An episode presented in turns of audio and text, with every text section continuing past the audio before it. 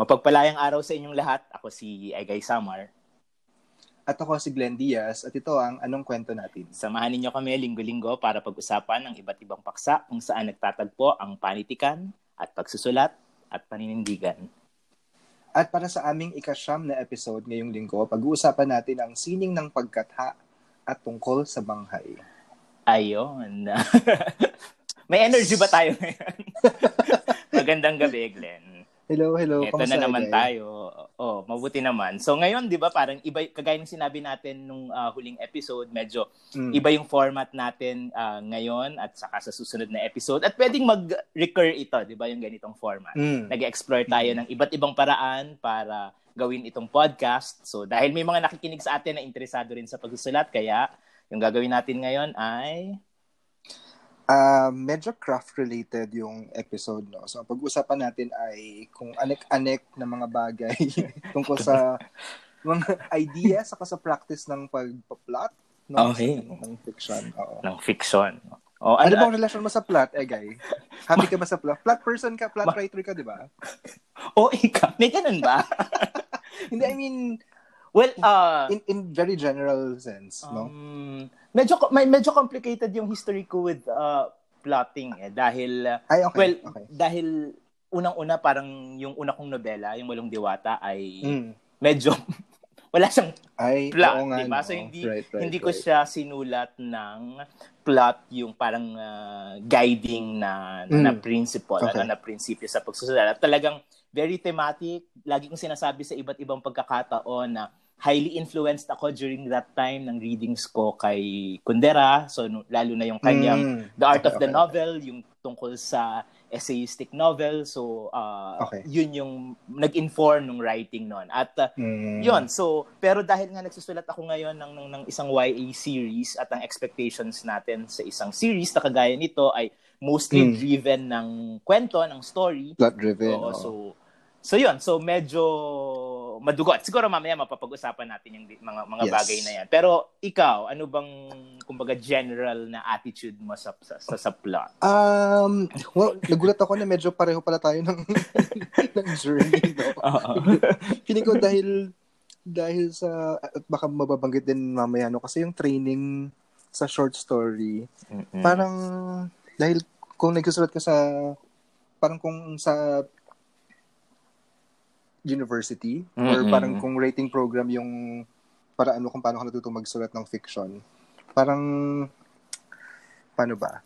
Ibang-iba yung plotting sa sa short story saka sa uh-uh. sa nobela na realize ko. Baka pwede natin siyang ma- mabalikan mamaya. Uh-uh. No. Pero ano bang nabanggit kayo na, na, interesting no? Parang pinagpapalit mo yung plot saka story. Magkaiba uh, ba siya or pareho oh, ba siya? Of course magkaiba siya. Uh, nung, nung, nung sinabi hmm. ko lang kanina na na, na, na, na story. Of course uh, kumbaga yung story in a general sense ay uh, kung ano yung mga nangyari ano sa isang naratibo okay, na isinasalaysay yeah. natin. So uh, halos lahat ng mga paraan ng uh, pagsasalaysay natin, kaya nga salaysay ang tinatawag natin. May mm. may kwento, hindi ba? Pero siguro yung yung uh, plot bilang isang ay mas device, ano, mas pamamaraan kung paano hindi ba, i-handle yung story, mm. hahawakan yung parang story. Parang siya yung, oo nga, no? Parang mas mas technical siya uh, to a certain extent, Mm-mm. no? Kasi doon talaga pumapasok yung manipulation ng ng fiction writer kung paano ilalahan True. yung yung kwento. Mm-mm. So, sabi natin naghanda tayo dapat ng mga tanong ano sa isa't isa para para True. para medyo hindi tayo sumabog bilang napaka napakadaling sumabog sa discussion ano ng ganitong isang ganitong paksa na medyo napakalawak, ang daming pwedeng True. pag-usapan. Saka saka yun nga no, parang ang ang pres, ang presumption ng kung ganitong episode, parang matututunan mo yung plot. Pero actually hindi, no? Parang may aspect na mag, mag, magagamay mo siya pag ginagawa mo na siya. Tama ba? Parang oh. may ganun akong na, na-feel eh. No? So actually useless pa. so the writing is in the know. Uh, the knowing is, in the writing na naman. Sino nagsulat nun? yung hindi mo ginamit anyway. sa last episode, di ba? at, at, at mag-moderate ng session ko sa UP ah, totoo ba? Siya mag-moderate. Uh, so, teka, yung UP workshop na ito, yun bang second novel mo yung nandun mm, o natapos, ibang project? Yung, Yung second. Okay. Yung working for, actually, yung tapos na siya. So, hindi ko alam kung bakit ko pa siya ipapa-workshop. No. hindi ko din hindi ko din alam sa iyo. oh, Huwag natin puntahan natin Okay. Let's not go there. Sige, Okay. sige. Anyway, so ako yung pwede, ako na pwede magtanong. Ako Okay, na sige, sige, sige. Go, go. Sige, kasi ikaw eh bilang mas ano, mas batikan sa Teka. mas may karanasan. na, na, na, na-touch mo na kanina, no? Hindi ko alam kung curious ako. Nagsimula ka din naman sa short story, di ba? Na Ah, magsulat. Kasi oo, parang ang oo, hirap oo. naman na ang first form mo, Ah. nobela agad, no? Or, pero hindi ko masasabi. Al- alam mo, pag iniisip ko yung sarili ko, hindi Hmm. ko...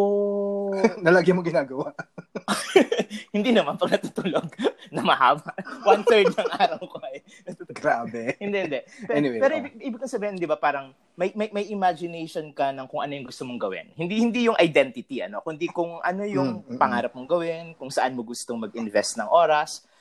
Okay. kahit, o proyekto. oo, ganyan. project, ano, kahit, at kahit bata pa ako, I mean, high school, I remember na pag iniisip ko kung ano yung gusto kong isulat, sabi ko Mm. nga sa iyo before, comics, di ba? Nobelang comics. Mm. Pero may idea na agad ng nobela. And then later nga na, na-realize ko, Ah. hindi ko kayang mag- mag-drawing. So, so long form So, talaga. long form na oh, agad. talaga yung Okay, nasa okay, isip okay. ko. Dahil nga dun sa idea ko ng serial na narrative na susubaybayan. Dahil nga, yung napag-usapan natin sa Liwayway, ano, na Mm. sinusubaybayan. So, so mas ganon, mas hindi ako, ah, wala akong ganong attraction sa kwento. Kasi halimbawa, Okay.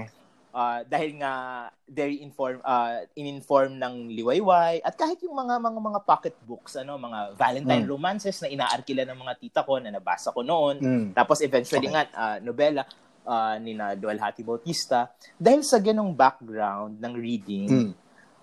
mas ang idea ko ng i-consume na na na, na quote unquote kwento ay mahaba at sa Mm. form nga Ay, ng, galing. sa form nga ng nobela. Kasi Okay. kasi sa totoo lang ah, eh, siguro malaking factor nun ay yung mas madali siyang maging memorable Okay. dahil lang sa inaabangan mo nga siya. Ibig kong sabihin, halimbawa, Mm, yun nga sa liwayway, hanggang tumanda na ako, maaalala at maaalala ko yung laro sa baga na ginamit natin Okay. before. Pero, Mm. tanungin mo ako ng kahit na isang maikling kwento na nabasa ko sa liwayway at I'm sure nagbasa Mm. ako ng mga kwento dahil binabasa ko lahat ng laman nun, wala siguro akong maalala na, Okay. na, okay. na, na kwento. So yung yung yung gano'n na na ah, dahil lang ito yung sinundan mo at nag-invest ka ng ng ah, panahon dito, yung waiting period ano na ina-anticipate mo yung susunod na mangyayari.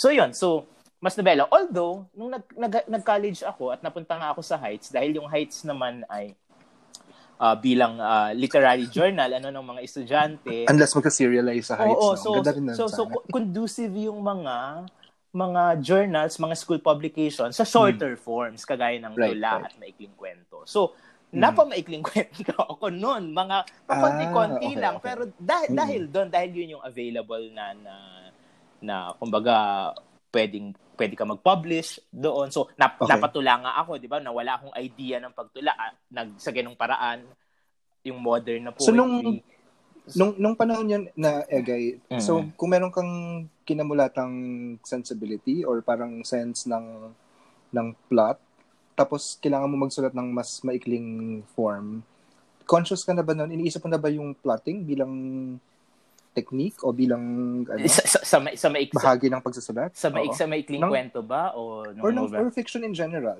Ah, hindi ako ganun ka-conscious sa sa plot bilang Mm.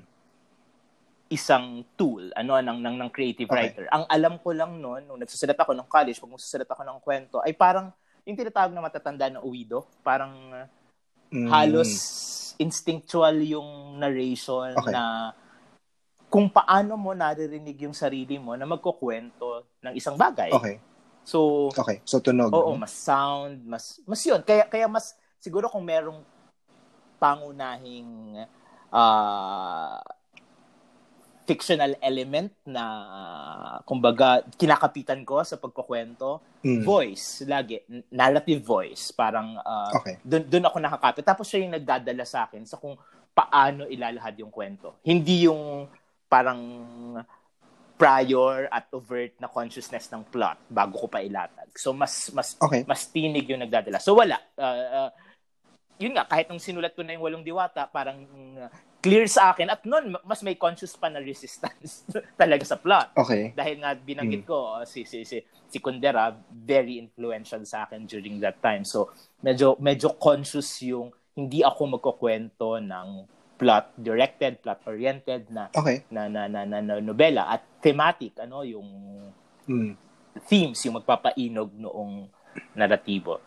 So yun. Ano nga ulit yung tanong mo?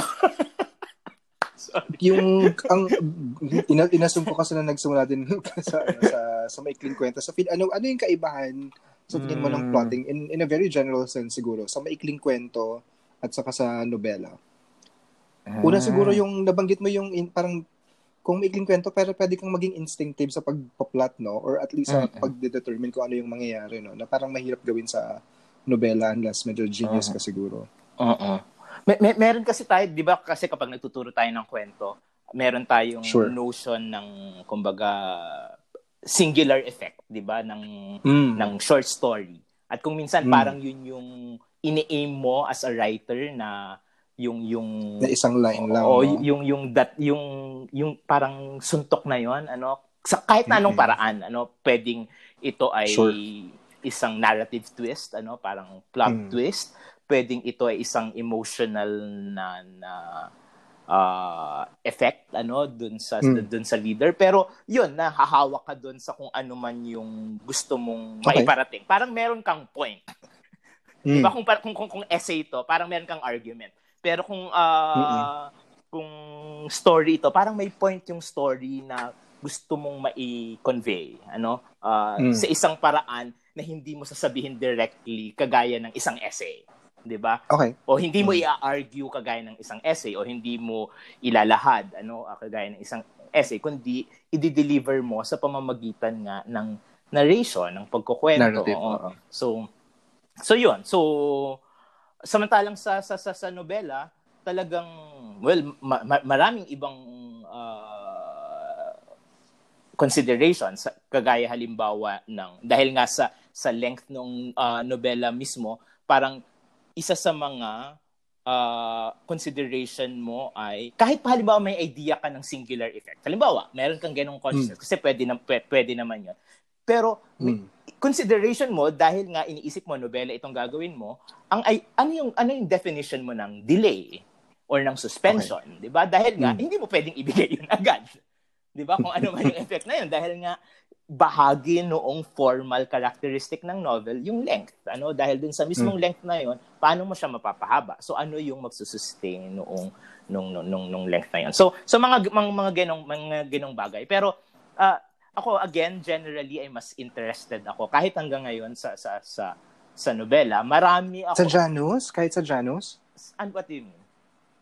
Hindi, sa, Hindi, I mean, no, no, be- between novel and short stories, mas interested talaga ako Okay. sa, mas interested talaga ako sa nobela. Kaya, kahit halimbawa, Ah, okay, okay. before, may mga napapublish akong short story, eventually nagiging part sila ng novel ko. Ah. Sa isang paraan, halimbawa, lalo na yung sa, sa kasunod ng 909 na Mm. ah, hindi talaga kapareho ng, ng, ng story. So, magiging pasok lang siya dahil parang text within a text within a text na isang Mm. Ah, sa nagiging ganon yung kumbaga okay.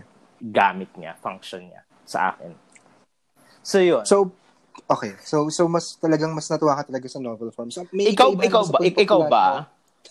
ha? Ikaw ba? Teka lang, hindi pa tapos. Three-part yung question ko, okay. tapos.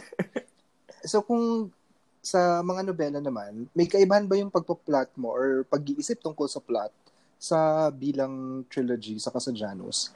Ah, una una una muna, ah, ang hirap no. Ikaw ba ay nagpa-plot? Kailan ka nag-plot?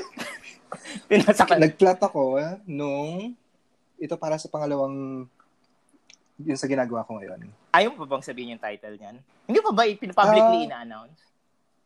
Sa Ay, Twitter? Well, lumalabas-labas na siya, Okay. pero I mean, oh, hindi pa. Ayoko mausog. Anyway. Pero ka- kasi, ah kailangan ko siya kasi na-realize ko na nobela nga siya. Hindi siya tulad ng The Quiet Ones na ano. Oo. Hindi, mala nobela. hindi siya totoong nobela.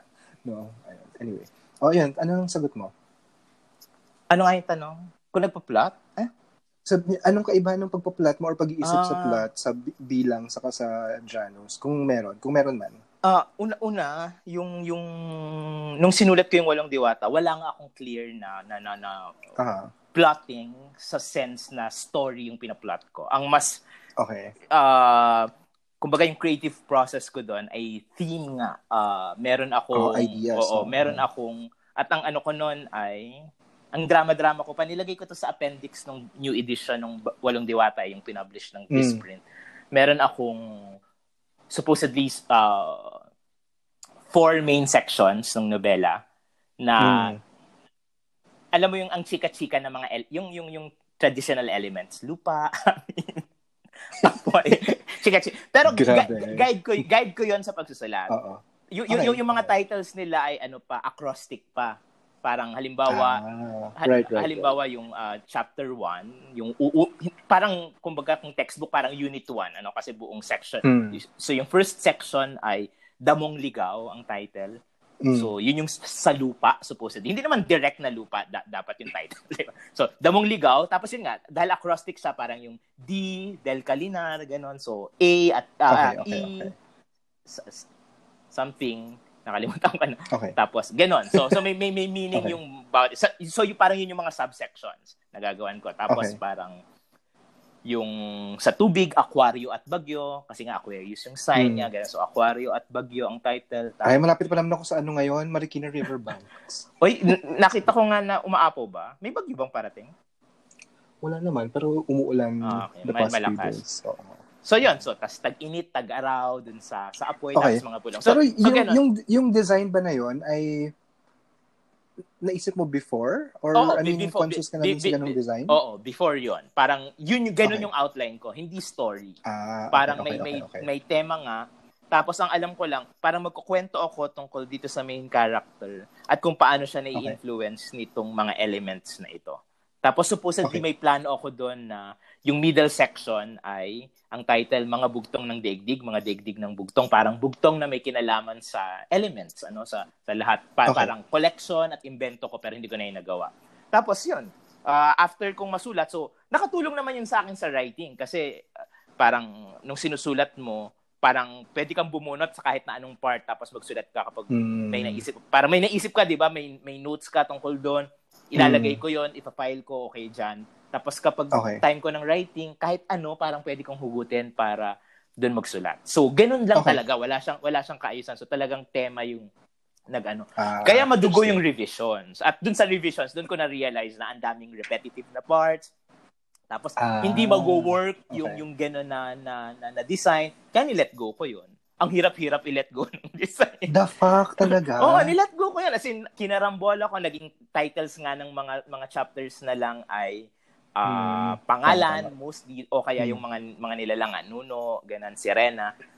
Yun yung mga naging mag, pinili ko mga titles. Tapos yung mga wala akong mapiling titles, yun yung, yung first few words ng chapter yung naging title na lang. Okay, so, tinamad na. oo. Tapos, nagulo, nag, nag, as in, nawala, ang dami kong ni-let go na, na, na mga sections. Okay. So, ganun, ganun, ganun, yung, ganun, ganun yung process. Pero nung, yung sa kasunod, dahil thesis ito, yun yung mas may attempt sana ako na mag-plot talaga. At well, mm, nag-plot okay. naman din talaga ako. Pero, alam mo yung, kapag nagsusulat tayo, di ba parang, ito yung medyo, mysterious. Ma- ma- mahabla ba ako ng Adar na din? Ay, sige, go. Ni-reveal. Ano? Eh, hindi naman yata. Parang, ano ano kasi, uh, ito yung sobrang hirap na hirap akong i-explain sa Adarna nung, nung, nung mga initial na, na pagkakataon hmm. na nanghihingi sila sa akin ng outline. Lagi hmm. kong kailangang sabihin na yung pagpo-produce ng outline. Now, of course, at some point, ay nag-give in ako kasi naintindihan ko rin na iba yung proseso nila. Parang meron ka talagang, kumbaga, mag-meet kayo halfway. Ano? Pero, yon Pero, ang nahirapan talaga ako noon ay yung pag-explain na para maisip ko yung mangyayari sa susunod, kailangang makita ko yung right. Oh, isang event yeah. para makita ko na yun yung kasunod. At hin- mm. at hindi ako pwedeng nakatigil at iniisip siya. Dahil same yung i-expend ko na energy. Kasi hindi yun yung hindi nila magets na mapapagod lang ako, sabi nila kapag sinulat ko, Tapos hindi naman pala okay. Pero sa isip ko, ganun talaga yung writing process. So kung hindi ko siya magagamit, eh di hindi ko talaga siya magagamit. So mm. parang ganun. Saka kasama yung oh. kasama yung pagsusulat at yung pag pagtatanggal, okay, diba? Kaya nga. Pero, pero yun nga, yun yung, yung, yung, yung konsepto nila ay sayang yung pagsusulat ko kung Mm. Makikita ko naman pala later on na hindi siya mag-work. Oh, Dahil pag, mga kapitalista talaga. Oh. pero 'di ba, ako naintindihan mo I suppose yung yung yung, yung of course. Yung, yung, yung difficulty na 'yan na para parang sa akin mm. pag nag-outline ako, yung i-expend ko na energy ay same ng writing. Mm. Dahil hindi ko makikita yung kasunod unless dumating ako dun sa point na 'yon. Yep. So, at nag so meron kaming time na okay magpapasa ako ng isang chapter, halimbawa yung book 3 yata yun. Basta nandito na ako sa Japan mm. eh, or book 3 yata ito na papasa ako ng isang chapter sa kanila para lang may makita na sila ng mga output. Tapos magko-comment sila doon. Pero alam mo yung isang bawa, chapter 1 to 3 nasa kanila na. Tapos ako sa writing nasa chapter 6 na. Pero sa chapter 6, marirealize mo, may turn ng events na affected yung earlier chapter. So, gusto mong sabihin sa kanila, eh, teka lang, hindi, hindi yung, na, ah, na, na, kung nasulat mo na muna ng buo at hindi ka nagbibigay ng, hmm. ng, ng hmm. piecemeal, maayos mo, ma, maayos mo naman yun on your own, di ba? I mean, ang hindi hmm. mo kailangan. So, parang nagpapatong-patong yung comments na, kasi, iba na yung iba na yung nasa isip ko ng chapter 1, iba na yung nabasa nila mm. tapos may comments sila. So ako, parang feeling ko na, na doble, na triple rin yung trabaho ko at sila din kasi parang mm. iba na rin yung ano. So babaguhin. Oo, so may mga ganun kaya halimbawa nung sa book 4, sabi kong pwede bang tapusin ko muna yung unang draft ng buo. parang ganun. Kaysa yung okay. magsusulat ako ng isang chapter tapos magbabasahin nyo pero habang binabasa nyo nagpo-proceed na ako sa later chapters tapos nakikita ko na yung problem ng earlier chapters. Eh, ganun talaga yung pagsusulat eh. Parang, yun yung gusto kong sabihin. Na parang mahirap i-explain. sa utak mo parang andali lang, 'di ba? Para kasi pinagdadaanan mm. mo eh. Kasi yun yung nakikita mo na proseso. Pero pag ina-explain mo na sa, sa, sa ibang tao na uh, gets, hindi, gets. hindi sa ganun nangyayari, uh, kailangan ko siyang isulat para makita ko kung paano mag-play out. Kasi doon magsasalita sa lalo na lalo na ito na ang dami ng characters. Uh, Mai-imagine mo lang kapag nagsusulat ka na teka hindi siya nagsasalita or walang ginagawa yung iba o kailangan ba talaga mm. siya dito sa eksena na to. Parang alam mo yon mm. kung sino yung mga okay. nakatayo lang doon at hindi pala Hello, kailangan. The knowing is in the writing. Uh... Oo, na pag nag-outline ka, mahirap yung makita, di ba? So, yes. hindi mo makita. So, so yun. Unless super broad yung outline mo, talagang as mm. broad lang talaga na ano. Kasi di ba, si, si, sino ba yung ano, sino yung nakalimutan ko na sa dami ng mga binasa nating art of fiction books. Pero mer- meron siyang analogy na sa pagda-drive, 'di ba? Parang pagda-drive hmm. ng gabi yung pagsusulat na um, uh, may, you can only see oh, yung, yung parang yung immediate, oh, yung malapit sa iyo. Oh, no? parang may ide- may idea ka kung saan ka patungo. Mm. May idea ka ng daan, pero laging mm. hanggang dito lang makikita mo at pwedeng dun sa daan yeah. may obstruction, ano na biglang kailangan mo mm. mag-iba ng daan pero meron ka pa rin gustong patunguhan pero yun hindi mo rin alam kung ano kung ano ang mangyayari so pero yun nga laging hanggang dito lang ang abot ng headlights mo di ba kailangan mong makarating okay. doon para makita mo yung kasunod hmm. parang uh, parang, Ayun, parang madaling ma- ma- madaling maipaliwanag naman yan kung ginamit mo yan well ginagamit ko yun mo Hindi pa rin. Hindi makarelate yung mga English writer. kasi, kasi kailangan tapusin mo muna yung manuscript bago mo siya ipasa. Pero naintindihan ko naman yung point nila na yun nga, parang mas makakapag-comment sila kapag kita na nila. Pero yun nga, sa part mo bilang writer, ang hirap nun. Ang hirap i-produce oh, ng kasunod yeah. na eksena nang hindi mo actually hmm. nalilive. Ano? Kasi hindi siya thought eh, hmm. hindi sa isip lang eh. Kasi kung ganun isip lang, eh, lahat na tayo nakapag-outline nung buo, di ba? So, I hindi agree. siya iniisip na parang kailangan mong danasin eh, kailangan pagdaanan. At pag sinabi kong pagdaanan, ito din yung isang mahalagang point siguro dun sa right. Minsan yung hmm. turn of events ay affected ng turn of phrases mo mismo. That's 'Di ba yung sentence construction mo, hmm. parang may biglang lumitaw na salita na hindi mo plinano hmm. at yung mismong construction ng hmm. sentence ang nagbigay sa iyo ng idea ng isang event, ano, ng isang hmm plot direction na hindi mo ina-expect. So yun, na hindi mo ma-experience yung, yung line na yon kung hindi ka actually nagsusulat, kung hindi ka nag-iisip in terms of sentences, kundi in terms of mm. outline. So yun. So ikaw ba, meron kang ganyang dile naging dilemma nung nag-plot ka? Uh, naniniwala ko dun sa ano, kailangan ng mga false start. O ewan ko, baka kinukonvince ko lang yung sarili ko. Kasi yung yung una kong libro, mm-hmm ang una niyang structure ay dapat mga, well, unang-una sinulat ko siya bilang short stories, no? Pero Eh, dahil na-realize ilang- ko ilang short na, stories? ano, ako, hindi ko mabilang. Sobrang dami. Ah, hindi so, nung una mo silang sinulat, hindi mo inisip na eventually magiging part ito ng novel? O merong Ah, ganon na... Or well, at alam what kong- point mo na-realize? Oh. alam ko na nasa isang universe lang Okay. silang lahat. Although yung isa, yung yung pagudpod storyline, genuine ko lang talaga siya. No. Hindi, actually hindi rin hindi rin. Kasi yung isang character doon, alam ko lang si Alvin Ah. din yun eh. Kasi bilang tungkol lang siya sa akin. So, nagpunta lang pagudpod. Sa, sa ganyan. mga ano, anecdotal ito.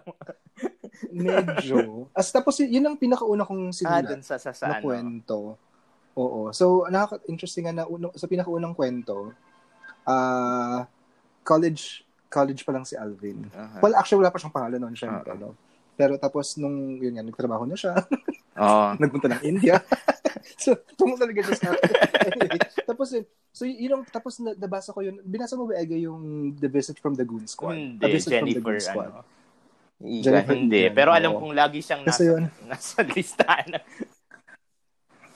Um, ayun kasi, Wala, wala, wala ano, rin, ayun, oh, mga, mga confessions ko siguro ay, may, may, Hmm. hindi ko, alam mo, hindi ko alam dahil medyo, ito siguro, ito yung kailangan ko sigurong ayusin sa sarili ko.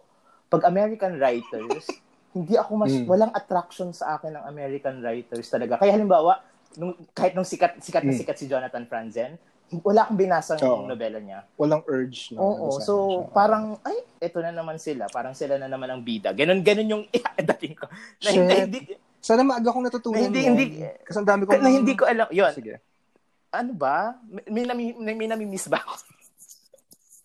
Um, Kasi grabe, grabe ang pag-hype, di ba? Sa parang Hmm. novel, novel Sa of the ko, decade, ano, ay- parang ganyan.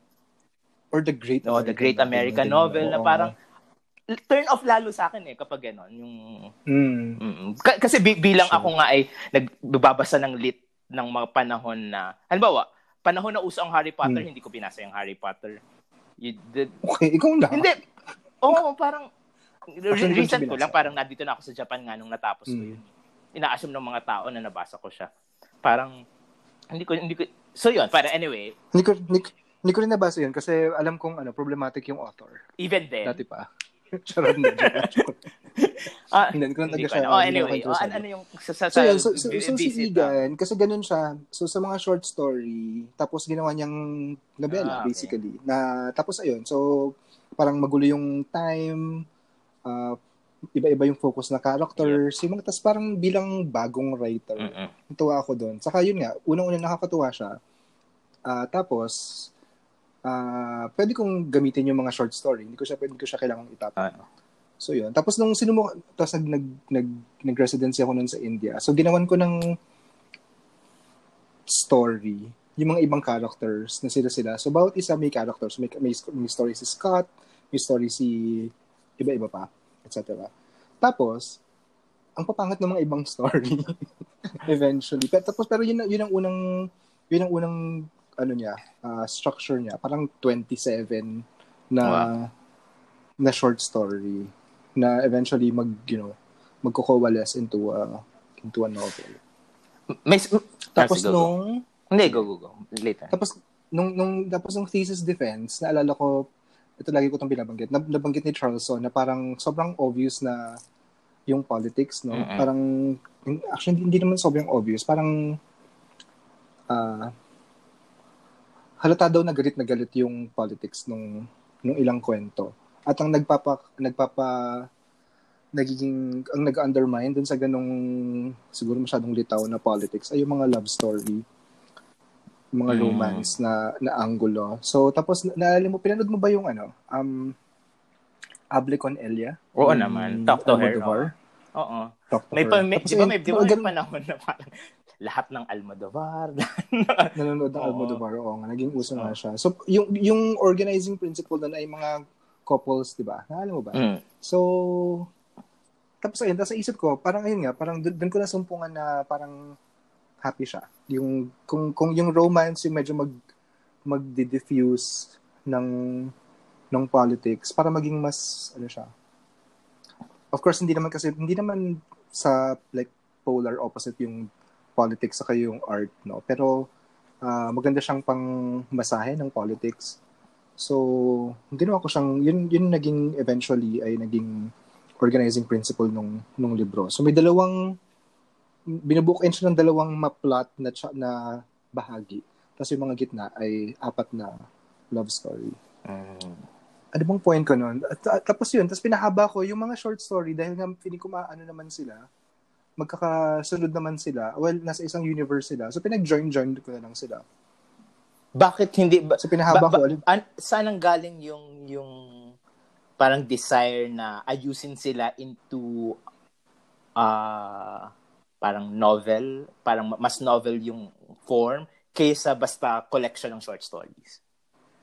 Kasi parang mas pag pag nobela parang deliberate yung project, no? Kasi oh. ewan ko kung ganito dun sa sa Tagalog kasi sa English fiction, madalas yung mga unang koleksyon ng mga tao ay so and so and other stories. Yung mga kinokollect lang yung mga yung mga nagawa na okay. After like 2 3 years ganyan. Tapos ilalabas sila. So parang walang masyadong curation na nagaganap. I mean, I'm sure meron din common na mga bagay dun sa mga yep. kwento na yan. So parang mas mas deliberate, mas eh di ba ganun dapat yung nobela? Ewan ko, dahil, yeah. dahil siguro sa intervention ni Rizal, parang mas... Rizal, talaga. Rizal na naman. Hindi, parang political talaga. Uh-huh. I mean, kailangan talaga may ideas. Idea, ideas talaga siya. No? Political yeah. project talaga siya. Sa, para sa akin. So, so yun. Tapos, parang na, na iiksian ako bigla dun sa mga like 6,000 words na, na short story. So, actually, yung, yung The Quiet Ones, an, ano siya, apat na novela. Mm. Na, natagta 20,000. Mm. 20,000 Alvin and Scott. Tapos mm. yung next, 20,000, 20,000. Conscious 20, ka dyan sa, sa, sa, sa word count nung nagsusulat ka? Na, Shit, na walang talaga, masyadong mahaba, um, wal, wal, walang Except yung, except yung mga ko ano. na pantay-pantay sila. Sinigurado ko kahit na kasi may kasi may mga paningit ka na essay, ko, 'di ba? Parang quote unquote essay. Ay, shit, oo nga. Right, right, right. Uh, ayun, yun yung mga hindi ko na mapasok sa, sa kung saan man. Pero I mean, part of the same yeah, yeah. Uh, project din naman yun eh. Pero ibig sabihin, ewan ko baka, may ganun akong gusto ko talaga, parang hindi OCD, pero gusto kong pantay-pantay. Okay. Me- me- me- meron akong sundot dyan bilang lagi nating sinusundot ang isa't isa sa language use. ano? Mm. Fa- factor Sige. ba sa mga fictionists, fictionists sa English, lalo na, yung napakaraming opportunities to mm. publish mm. short fiction. Kaya, ang dami niyang short fiction. You're right. Anong, you're take, right. anong take mo Mas, dyan? Tama ka. Uh, kasi ako hindi ako nag-iisip ng kwento kasi wala naman akong pagpapublish ng kwento. Liwayway hmm. meron at again sabi ko 'di ba never ako nag-submit sa Liwayway, never ako nakakaroon ng opportunity mag-submit. So nobela na agad, parang libro hmm. na agad yung nasa idea, yung nasa isip ko kaya kaya nobela. Pero kayo bilang ang daming journals online and Oo, print nga, tama, parang tama. pag-uupo, mm-hmm. yun ba yung nasa, nasa isip mo ba yan? Parang dito ko ipapasa, dito ko ipapasa, ganyan. So tingin ko not, well, unang-una, hindi na masyadong maraming wala ng free press, uh, wala ng graphic. Ah, hindi lang local, bibilang English nga kayo anyway. nagsusulat, parang uh, nakakapagpasa oo, kayo sa iba, mga journals. Right, right. So, Pero nap- napansin ko nga yun ngayon dahil totoong nobela na yung sinusulat ko. I mean, from the beginning, nobela na talaga siya. Ano yung sabihin? okay ka lang. Okay ka lang. Hindi, ano yung sabihin totoong nobela? Na-hurt din na kasi ako dyan. Hindi, I mean, hindi na siya. hindi, joke lang. Kasi feeling ko din, halimbawa, yung, yung first novel, parang hindi nga siya quote-unquote nobela din. Parang sa sense ng... Eh, pero anyway, anong ibig sabihin totoong nobela hmm. na siya? Hindi, kasi eh, hindi, wala, yung mga chapter ko ngayon, hindi siya self-contained, mga hmm. ganyan. I mean, may mga, well, medyo self-contained pa rin, pero uh, marami kang hindi magagets. True. Katulad, unlike the the previous one na, ano, self-contained talaga yung mga chapter, uh-huh. tapos in-stretch ko lang. Uh-huh. Stretch ko. So, tama ka. Tama ka. Dahil nga, uh, may market for for short story mm. sa sa English. Baka nga tapos yun nga, feeling ko it's it combination siya ng may market tapos kung via MA programs nga yung natututo or, or creative writing programs yung mga natututo yung mga taong magsulat. Eh, ang hirap, wala namang, for the longest, nung nasa MA ako ng UP, walang, never nag-offer ng novel workshop. Puro short story Wala yung, yung fiction. Kaya, kaya nga, eh, I mean, nag... oh, biglang yan. Kaya hmm. nga, di ba, uh, nag, uh, Kasi how do you even, no? Ang hirap nga naman K- Kaya namin pinut up yung tapat before, yung journal ng, supposedly mm. journal ng bagong nobelang Filipino. Oo. Bilang wala ngang out, parang walang, uh, besides Liwayway, walang opportunity sa, mm. lalo na sa Filipino, ng, right. na, na, ng publication at yung tutulong nga sa, kasi di ba, ga, gaano katagal mo isusulat yung nobela tapos hindi naman mapapublish? or, One year. Or wala, wa, wa, walang paglalabasan, mm. 'di ba? Mm. So kaya kaya din parang Tas meron yang meron yung deleterious effect sa sa mga nobela ngayon. May kakabasa lang ako na nobelang by an English writer. Tas short story talaga siya. But ayaw eh, sabihin kung ano. Na in na in Anong title nito? Uh, yung yung bagong nobela ni yung yung, yung, yung bagong labas ni ni Jessica Zafra, yung Age of Umbrage. Okay. Short story ba- talaga siya. Bakit nasabi na short story siya? Anong anong anong una, walang una una, uh, sa, um, sa singular yung effect. ano ano bakit if any? Uh, oh, gra- grabe siya. sorry, sorry. Hindi, unang-una walang conflict. I mean, in the, uh, okay. Walang conflict. So, I mean, nagpo, nagpo-plod along lang talaga siya. Tapos yung pag, meron namang, hindi mo naman pwedeng, hindi naman requirement ng nobela na kailangan merong conflict na yung deferred na, you know, delayed yeah. na resolution, etc. Pero ito, nagpo-plod talaga siya. Tapos walang, walang conflict. Parang na, yung general na discontent sa buhay okay. or general umbrage, annoyance or frustration. Yeah. Eh, hindi siya technically, hindi siya conflict, 'di ba? I mean, ang ang ang ang, ang, ang, ang, ang tanong event, ko no? ay marketed ba siya, quote unquote, mm. marketed or nung pinublish ba siya, meron siyang mm. self-proclamation na I am a novel. Read me as a novel. It, it's called a novel. Ah, nandun, Oo. Nandun sa Sinasama siyang, minamarket siya, tinatawag siyang unang nobela nung mm, okay. Tapos, maikli lang siya, tapos 40,000 lang yata siya. 40 eh, okay. 45. So, I guess dyan, dyan napapasok so, talaga ang criticism. Tapos eh gaya, hindi siya hindi siya unique eh kasi kung tignan mo tong mga uh, The Woman Who Had Two Navels, uh, uh, Hand of the Enemy. Yep. So 60s to no. Tapos itong recently yung Soledad Sister. Yep. Alam mo talaga malak malak malak grabe talaga yung influence ng short story form sa mga sa mga English writers eh. K- kasi kahit na nobela yung sinusulat. Uh-uh parang hindi hindi novelistic yung yung Project. tangka. Uh. Oo. Compared say to I mean F. Shonil Jose or Charleston Ong mm-hmm. etc. na you know. Mm-hmm. Yeah. Anyway. Hmm. Yun lang. Ang ang tanong ko bato-bato na lang Tanong sa'yo, nung pagsusulat mo nung first uh, novel mo, tapos itong katatapos mo lang na second novel, at ngayon may inuupuan ka, di ba, na, na, na, so hindi, hindi, hindi, hindi, mm, hindi oh, Tagalog, Tagalog, yes. Welcome to hell. Scrivener, oh, thank you. Okay. So, hindi ko alam, siguro hindi pa dumarating dun sa third novel, ano? Eh, nasa point ka na ba, no, ng, ng, ng, ng writing mo ng third? Ay, hmm, ah, sobrang, so, wala, wala pa. Okay. Hindi ko sa, so, sa first two novels, parang, meron ka bang masasabing parang critical na turn para sa iyo na na-realize mo na parang ito yung moment dun sa story mo na binubuo na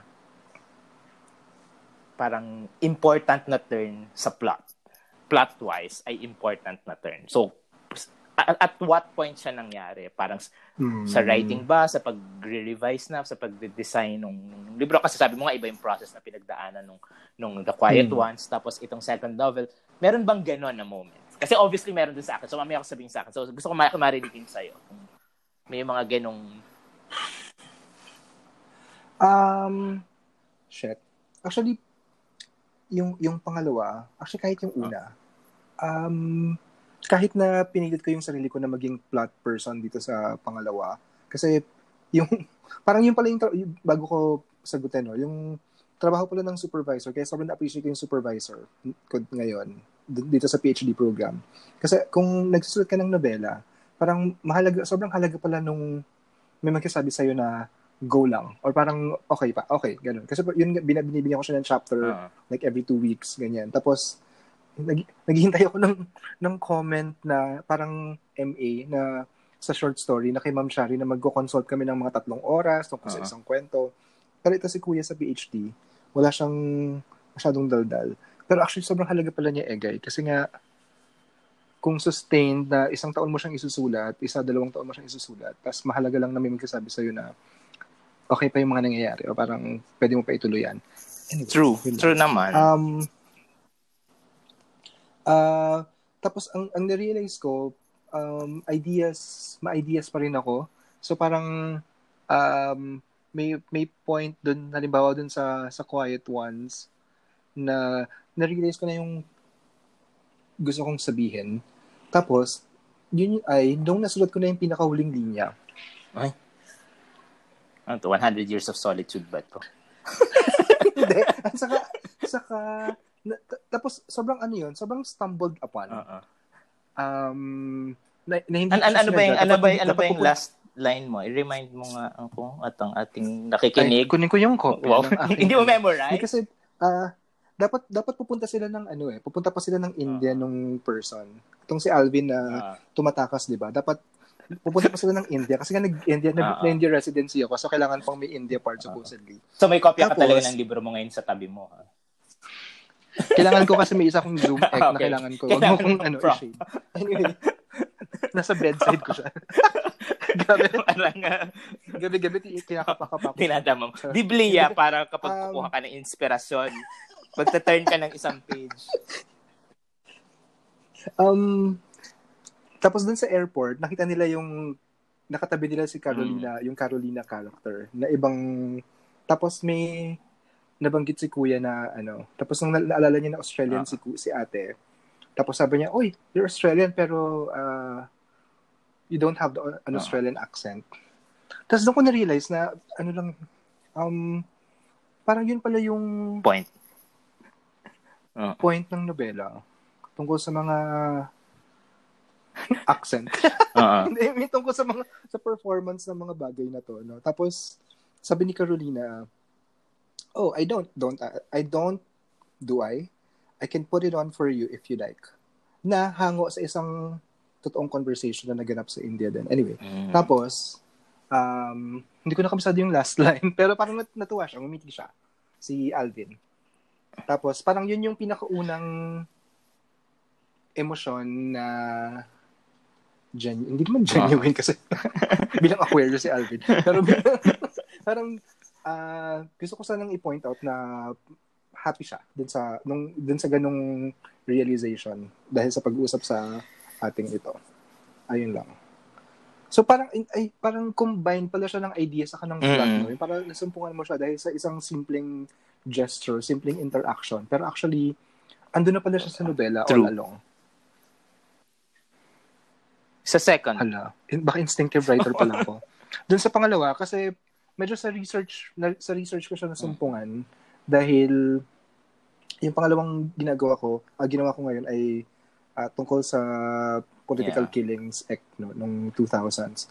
Tapos, um, So, hindi ko maalala yung point, yung mismong point. Pero na, ang dun sa quote-unquote research, na-realize ko yung, yung project nung nakita ko na may common phrasing sa isang 1963 Cold War CIA document at sa isang 2005 na PowerPoint presentation ng AFP tungkol sa quote-unquote mga kalaban nila. Na pareho yung strategy na ini-employ ng magsaysay government ng CIA uh, operation sa Pilipinas nung Cold War sa kanang 2000 ayun Arroyo era counterinsurgency mm-hmm. campaign. ayun, tapos hindi ko maalala agay kung ano, kung kailan siya nag-manifest. Mm, sa, okay lang naman. Sa sa plot. Pero parang yun ang... Bah- bahagi, bah- bahagi naman spoilers. ng human experience ang forgetting, charot. okay. O, laughter and forgetting. Kundera pa rin. Okay. O, ikaw? Ako, ako mga specific talaga na, na parang, uh, hindi ba moments ba to? Halimbawa, nung, nung, nung sinusulat ko yung Walang Diwata, parang, anong nung hmm. dumating sa akin yung idea na siguro siguro in terms of parang writing ng first draft, mga final quarter na to ng writing, doon lang nung dumating sa akin yung idea na hindi ito tungkol sa kasi parang yung main character ay gusto niyang magsulat ng nobela, 'di ba?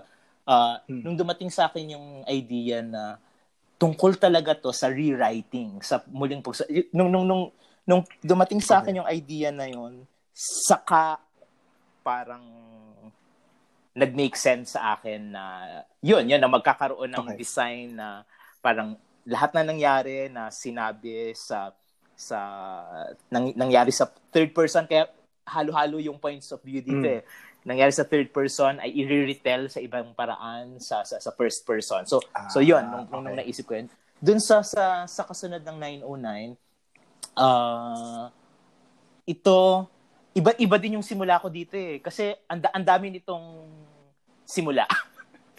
ang dami ng simula. Yung una okay. kong kwento, yung una kong idea talaga nung, nung nobela na na-scrap na to completely ay mm. gusto ko magsulat tungkol sa supposed na novel ng isang FB na syempre ang aking ina-allude ay si Balagtas, parang Francisco Balagtas. Parang what if okay. dumating yung prose, yung konsepto ng prose during his time at siya din yung nagpasimula mm. no. So parang una't huling nobela ni FB. Parang yun yung yun yung yun yung idea ko na, na okay. ganun. So na I think ay hmm. highly influenced naman ng pagbabasa ko noon kina Echo, mga ano mo yung mga nobela nila tungkol sa text, ano sa hmm. sa discovery ng text, okay. mga ganyan. So no, ganun yung unang idea. Tapos hindi ako makausad kasi unang-una uh, hmm. ang hirap magsulat nung Tagalog, Tagalog eh parang 19th century Tagalog na na text na feeling ko ma-appreciate pa din. So, parang ang daming balakid. Ano, hindi ako makapagsulat tungkol doon. An- an- an- another start ko ay tungkol sa talagang news reporter ng tabloid na hmm. nagre-report tungkol sa mga, alam mo, yung mga kababalaghan ng mga walang kwenta, parang image ni Christ sa Inodoro, yung mga kung saan-saan hmm. lang na lumilitaw. Na eventually ay na-revise although na-revise heavily, eventually ay naging part ng novel. At naging chapter 13 yung unang, y- y- itong second start ko na to, eventually naging part ng novel. Ah, pero naging okay. chapter 13 siya dun, dun sa nobela. So yun. Tapos, dumating lang sa, tapos mayroon nga rin akong naiisip tungkol dun sa, sa pamilya ng nagpe-perform, ng, ng sa perya, ano, so, so mga ganun, hmm. parang ang dami-dami kong gustong gawin. So, nung dumating sa akin yung idea dito na uh, may parallel stories ako sa past at sa present na magtatagpo okay. at some point. Okay. So, no, no, no, no, no, noon ko nasulat. Siguro si, si, si Murakami at saka si sino bang naka-influence din sa akin siguro dun sa ganong structure. Sino nga itong lagi ko nakakalimutan yung pangalan niya. Sino tong uh, sino itong asawa ni Cross na lalaki? Ah, oo. Yung Cloud oh, siya. Hindi, hindi, hindi. Hindi David Shell. Uh, si Everything is Illuminated. Ah, ah siya. Ah, oh, oh, basta siya. 'Di ba? Nabasa mo ba 'yan? Parallel ano rin 'yun eh, narratives pero sa hudyo-hudyo, 'di ba? So pa, Jonathan so, Safran Foer. Oh, yan. Oh, so siya, right, 'di ba? So uh 'yun. So parang during that time. So Okay. 'Yun. So 'yun lang yung idea na uh, baka dalawa yung kwento ko ano na magtatagpo. Oh, may gusto ko naman palang i-ano American writer, grabe ka. Oh, pero hindi naman oo Europe Europe largely yung narrative natin. Tsaka kahit si Cross, 'di ba, yung kanyang Nicole Cross, oo nga, ay, ay. Ano, kahit set sa America, yun gusto ko mm. gusto ko siya. Siguro nga dahil mm. hindi kumbaga ang allegiance niya ay hindi sa America dyan. Hindi ba ganun? Parang may uh, parang, History of Love, no? Should oh, History of Love. Ang ganda-ganda nun. Parang, anyway. Uh, nagandahan ka ba doon? Ako nagandahan ako sa... Mm. Oo, so. Anyway. Mm. So, yun. Sa Jano Silang, ito dahil story talaga, nung sinulat ko ito, ito yun na yung may idea ako na talagang, ah, mm. kwento talaga yung dominant na, na ano. Okay ang ang important na turn sa akin dito ay yung realization ko na ay hindi isang novela yung sinusulat ko kundi okay. part siya ng series kasi may binigay sa akin na na, na uh, guideline yung Adarna na ganitong number of pages lang ang hmm. sulat ko at parang marapit na ako sa dulo pero alam ko na parang nasa simula pa lang ako ng gusto kong mga ikwento dito. Feeling ko may ganyang sense naman pag nabasa mo yung unang Janus Silang. Oo. So, yun. So, hmm. at yung discovery ko, siguro nasa writing ako ng mga chapter 6 or 7 ng first draft ng book 1. nung dumating sa akin, parang eureka moment ito. Mm. Eureka, eureka O'Hara moment ito. you found it once, you find it again. na, na, ano yan, uh, nung na-realize ko na, ay shit, kasi ginamit ko pala, working title ko na yung Tiyanak ng Tapon. Pero ang idea ko hmm. lang noon ay dahil ang magbabasa nito ay supposedly 13 years old. Parang nung, hmm. nung binubuo ko yung, yung, yung quote-unquote outline ng nobela, hindi ulit story, ano yung binubuo ko. Binubuo ko, ano yung mga pwede kong magamit na bahagi ng pinag-aaralan ng mga estudyante, pero gusto kong, kumbaga, gamitin sa ibang paraan, mm. ano, na mag-excite sa kanila. So, yun nga, yung mga information ng tabon man, ano, parang paano ko to insert dun sa kwento sa isang paraan na mas fresh ano pa- para sa kanila. So so yun, kaya may, meron akong retelling na ganun. Pero so ginamit ko yung tiyanak ng tabon. So alam ko na, so, na nasa title Ang dami siya. pang unsolved, ang dami pang walang sagot dun sa I mean papadulo na ng Janus. Diba? Oo, so so w- w- wala akong idea pa dun sa sa tiyanak. So nung hmm. biglang ay yung ah. kapatid niya na nandyan lang sa tabi. Right. Na parang sa tingin ko, parang tiyanak talaga na mm. hindi siya nagsasalita sa akin. Mm. Na nandyan. Kasi nung ginawa ko siya na character, gusto ko lang na may kapatid si, parang, alam mo yan, mabilis gumawa ng, ng, ng at saka yung, yung mga main characters ko kasi sa una kong dalawang nobela, walang kapatid lahat. So, uh, okay. so solo sila. So, so dito, parang idea ko, may kapatid naman siya para model-model, kuya, ganun, mm. parang huwaran, ano, na. Ganun lang yung idea ko. Tapos, nung, nung, no, nung dumating sa akin na, ay shit, yung kapatid niya yung tiyanak. Ayun, dun, dun ko na alam na. Spoiler alert. oo, na parating na ako dun sa, yung, sobrang excited na akong tapusin yung book one. So, yeah, alam ko parang na siya, ang, siya book ang liberating nga bigla na parang may nagbukas na universe. Or, na, Oo, so wala. Mm-hmm. So yun, so hindi ko siya alam sa simula, hindi siya mm. planado. Mm-hmm madi-discover mo lang siya talaga habang nagsusulat shit. ka. At habang nagsusulat ka, di ba parang yun yung mga moments na ano, parang hanggang ngayon, That we live naala- for. True, true. O, o, pag naalala ko yung moment na yun, parang, ay shit, parang salamat po kung saan man mm. nanggaling yung detalye sure. na yun. Ano. Gets, gets. Yun, at doon ko na pinag-isipan, nung nalaman ko na yun, parang nung dumating na sa akin yun, yung, yung, yung genong ay, direction, doon ko na mm. pinag-isipan, paano ko, so, sa, sa, sa proseso na ng revisions, di ba, paano ko, mm. hin, paano ko i-divert yung attention ng readers? Paano kung paano ko ipapakita yung kapatid niya pero hindi iisipin ng readers na siya yung tiyanak? Uh-huh. So ang kaya ako naging diversion yung tatay, parang yung tatay muna okay. parang pa, para lahat ng attention sa tatay mapupunta parang na ina na inaapi siya ng tatay, parang yun yung focus tapos eventually latter part nga ma-realize na ay hindi pala niya talaga yung tatay. So akala ng reader nung na-discover na yung tatay na yung akala ng readers, yun na yung surprise, ay yun na yung twist. Mm. Kaya hindi handa, parang hindi prepared na may another pa pala na. Misdirect. Oo, so yun. So, mis- okay, yes. Pwede kang so, mag, yan. ano, so, mag-direct ng episode ng Drag Race, di ba? Nag-misdirect sila na kunyari, may isang mag-film, tapos sobrang bongga pala, ganyan. Oo.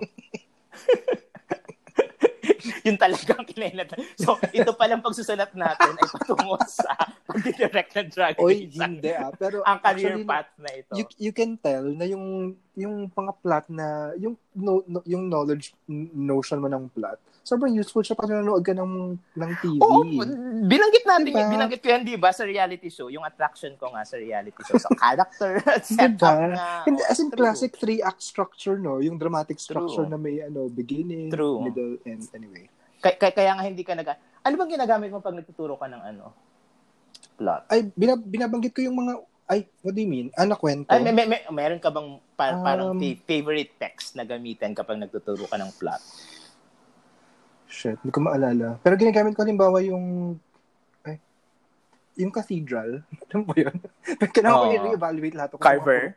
Oo, oh, okay, Carver. Uh-huh. Ganun. Kasi may ano din yan, may beginning, middle, sa may end. Uh, yeah. Ikaw ba? Alam mo ako, hmm. ginagamit ko talaga ay retelling ni Rizal ng Pagong at Matching. Mm.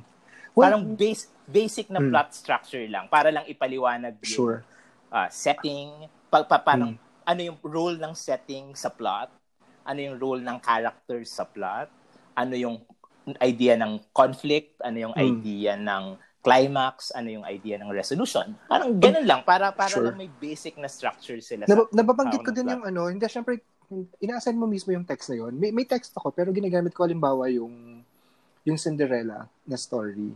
Mm. Sabi yung western pa rin.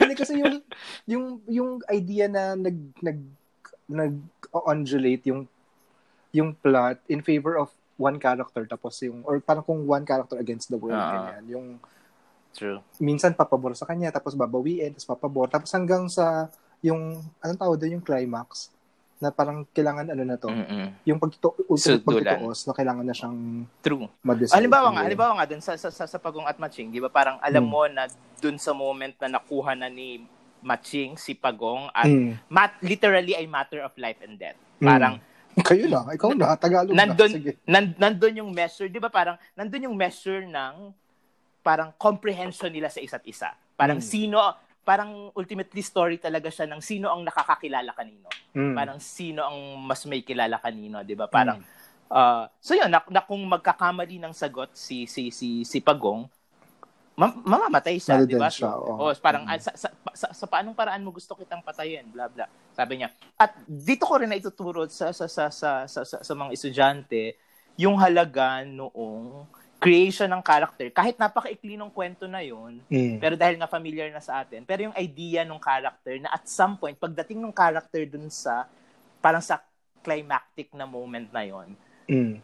hoping ka as a writer, kung ikaw yung nagsulat ng kwento, na magro-root yung reader for your character, na gusto ng reader na ma-overcome ng character mo, Mm. nung quote-unquote bida mo, yung, yung, yung parang fi- quote-unquote final test na yon di ba? Yung Okay. y- yung pagsubok na yon. 'Di ba? At pag natatawa yung mga estudyante ko kapag sinasabi ko dito, eh, wal, wal, walang wala sigurong nakikinig noon. Ngayon meron Go na siguro. matching, go matching. Nang go, go matching, patayin mo si Pagong. 'Di ba? Wala magro-root ngayon, pero ngayon may mga bata nang ganyan, 'di ba? Na go matching, patayin mo si Pagong. 'Di ba? True, true, true. Ganun. Pero 'di ba? Pa- pa- parang yun yung yung idea na sa point na yun gusto mong makaligtas si si si, si, si Ay, pag, Pagong. pag-usapan natin yan, Egay, some other episode. oh, it's true, true. Oh, Yung unsympathetic na character, dahil yung pinoproblema ko siya ngayon eh. Kung ano bang- Sige. Anyway. Sige. So, yun. So, ano pa ba? Sige, sige, medyo, ka- medyo kadugtong niya nung yung isa kong tanong. Um, kung kailangan mong, kung record kang i-plot ngayon, kasi napag-usapan natin kanina na, yun nga, laging may moment na, yung parang almost in, in communicable na moment na habang nagsusulat ka, tapos may ma-realize ka na, parang ando naman pala, pero na-realize mo lang sa sa part na yun, no? Yung ganong Mm-mm. sorpresa, yung ganong parang pag-emerge from, from parang mysterious almost, no? Na, na moment.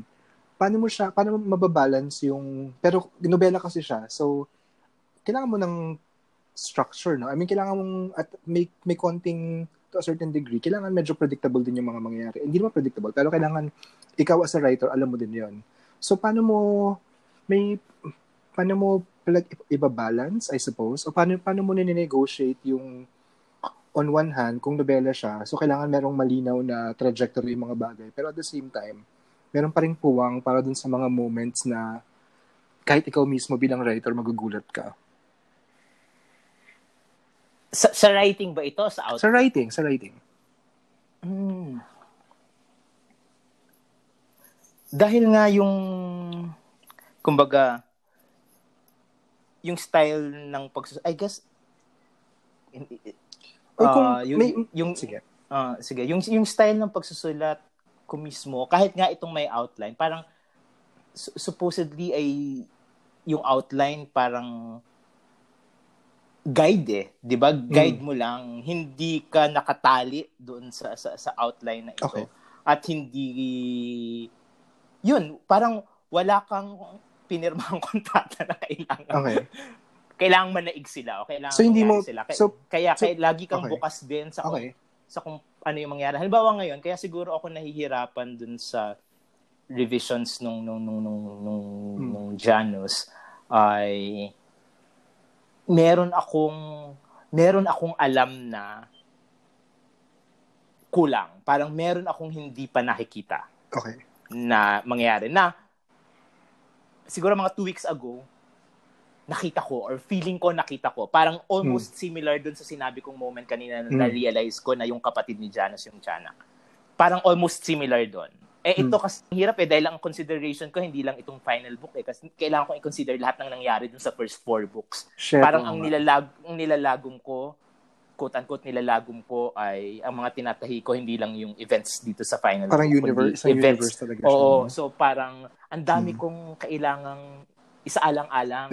So halimbawa, ito, isa sa mga sinabi sa akin ng Adarna na nahirapan ako dito sa final book. Nung una ako hmm. nagpadala nung, nung, nung, nung outline, pag nagpapadala kasi ako ng outline sa kanila na hindi na outline talaga. Hmm. kasi kung minsan may dialogue, kasi ayaw, ayaw makalimutan, di ba? Na sasabihin niya ito, parang kailangan masabi niya. Kasi nga, pag, nung, nung pag sinusulat ko, parang ini-experience ko na yung mismong eksena eh, mm. ano na mangyayari.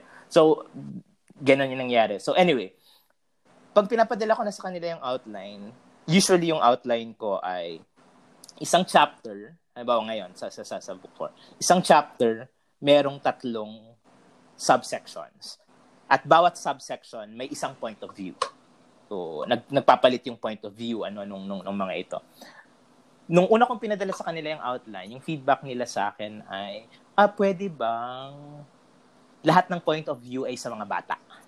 Dahil okay. YA. Isa pa ito sa nahirapan ako dito sa Janus Silang kasi although clear sa akin na bata yung ano, dahil unang pasok ko to sa YA at wala talaga akong malawak na reading ng YA hmm. na lit. At kung ano man yun, parang hindi yun yung influences ko dahil novels talaga yung mga binabasa hmm. ko. Quote-unquote literary novels yung yung exposure ko. So kumbaga, nagsusulat ako ng supposedly ay YA pero informed siya ng aesthetics ng literary novel bilang yun hmm. yung hindi ko mapipigil na nag-inform ng reading ko. So hindi na hindi, na, hindi ko nabasa ang Harry Potter, hindi ko nabasa ang uh, Percy Jackson. Itong mga madalas na i-compare bilang ang main character ko lang ay kagaya nila na uh, teenager na lalaki. So So yun, so nung next, pag nagsusulat ako, wala naman sa idea ko na YA na iba sa consciousness ng halimbawa ng ng publisher mo na clear clear para sa kanila mm. magpa-publish kami ng YA na libro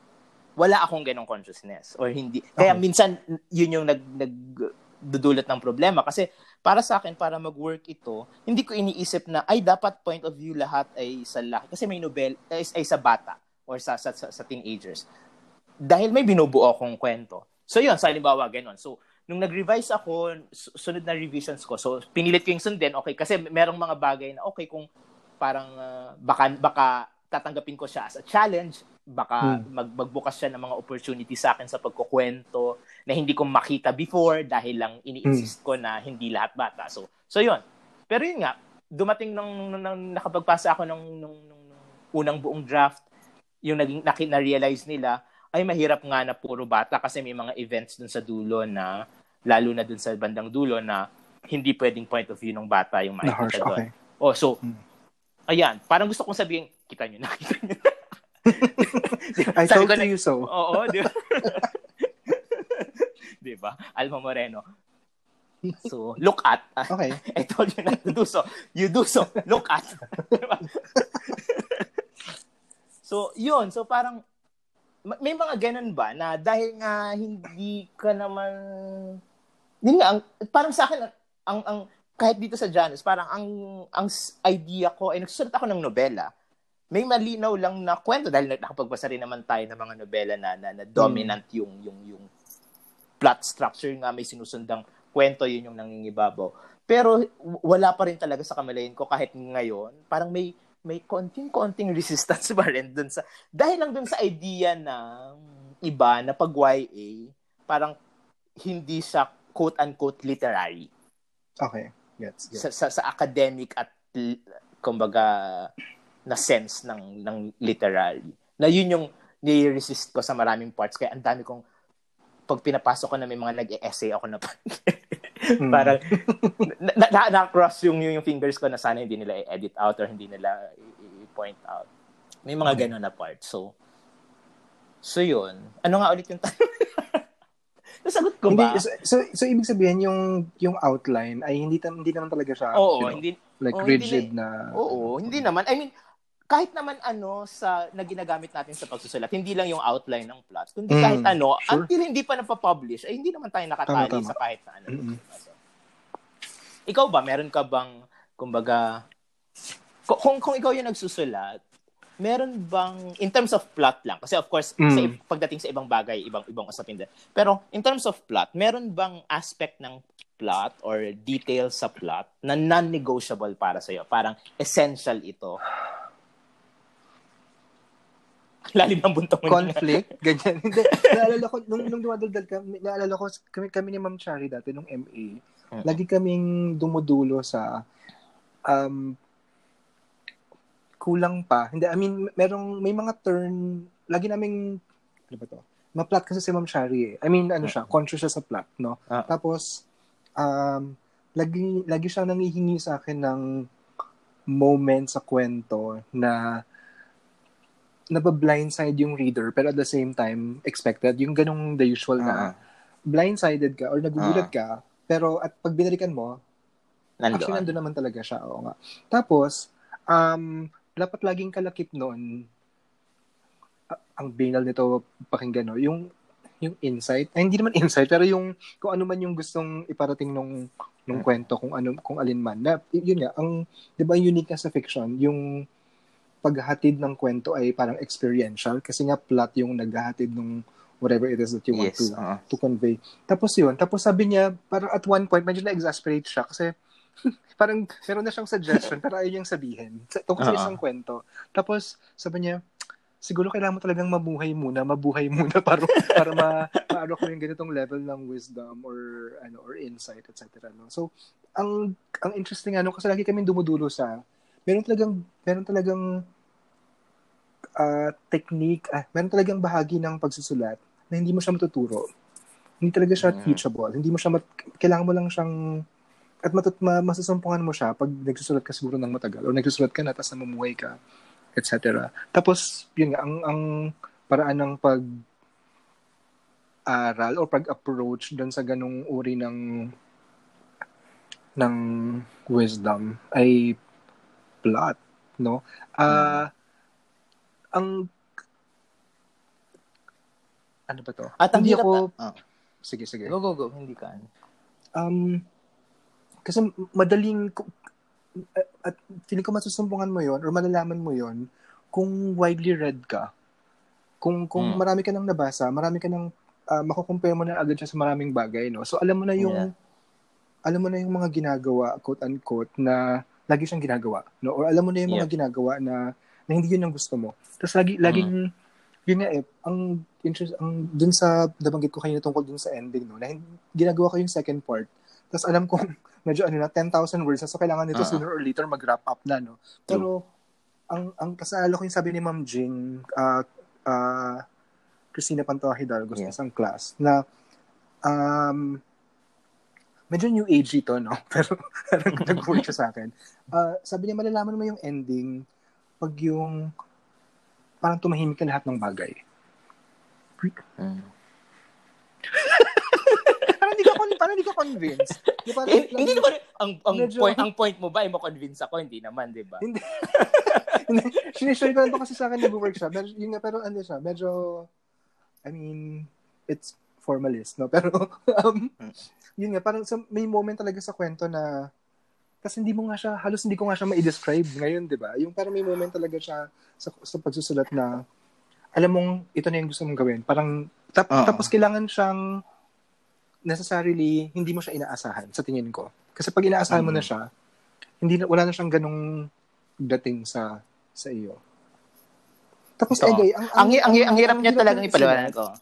Hindi ang hirap niya isulat kasi nga kung usipan ng plot, lahat ng bagay pwedeng mangyari. I mean, ang dami-daming option, 'di ba? Mm. So talagang yun yung beauty sa yun din yung kahirap, yung difficulty niya. Kasi nga ang dami-dami mong option tapos kailangan mong piliin yung you know, or kailangan mong ma-stumble mm. apart itong isang perfect na direction. I'm getting emotional. Marami bang nabubuhay na alaala? Hindi kasi, ang, ang tagal ko na kasi hindi nagsusulat ng fiction, kaya na medyo nami-miss ko na. Dahil ang tagal ko na nag, nag Ano hindi nagsusulat eh? Ah, dahil nagsulat ko nung, oh. ano mo, craft essay mo. Mm-mm. Anyway. Pero, uh, gaano ka, gaano ka importante ang uh, pag, pag, pag ako kasi, pag iniisip ko halimbawa yung plot, hmm. parang lagi siyang kakabit ng usapin ng katwiran. Napag-usapan natin to off ano yata, parang mm. off off the podcast. uh, parang usapin ng logic, usapin ng ng, ng, ng katwiran bilang katwiran isa as in logic or justice. Uh, parang uh, ang hirap parang lahat eh, 'di ba sa parang katwir mas katwiran mas malapit sa logic na na, na, okay. na sense ng katwiran. Pero yung okay. Yung idea na mm, katanggap-tanggap yung okay. yung kasunod, yung nakaya ito yung sure. kasunod na nangyari. So so yun, yung logic in that sense, yung katwiran in that sense na na, na ano. Saan galing yung katwiran mo na Justin? Kapag may katwiran, ipaglaban mo ba ito? Hindi, katwiran kasi, di ba? Hindi, actually, ah, yun kasi yung huli kong, yun kasi yung huli kong tanong. Ah, okay. Obvious naman na parang may idol may ideology sa plot, 'di ba? Yep. I mean, I mean construction construct uh-huh. kasi siya, 'di ba? I mean, yung uh-huh. alam natin na kailangan laging may conflict, kailangan yep. laging may resolution, kailangan uh-huh. you know, kasi yung yung convention nga ng plot ay you know, Aristotelian, etc. compared to for instance, halimbawa mga Japanese, may mga Japanese novels na, 'di ba? Parang quote unquote walang nangyayari. Pero actually tapos ang ang bansag sa kanya ay plotless, no? Uh-huh. Yung mga ganong walang yung linear lang siya or non-linear, etc. No? So, iniisip mo ba yung mga bagay na to na may bit-bit na ideology yung yung plot. Halimbawa, ikaw lalo na nagsusunod ka ng Janus na, you know, may commercial ano, expectations to a certain extent, no? I mean, na kahit kinalabanan, ay may ganong inescapable na bagay. Hmm. Di, parang hindi ba kapag nagsusulat tayo, parang ang dami-dami mong iniisip at hindi iniisip sa sandali ng pagsulat. Parang ang chika na sabihin 'yon ano ng ng ng ganun. Pero pero yung totoo mm. ay na una una siguro uh, dahil nga ang dami mong isinasaalang-alang sa pagsusulat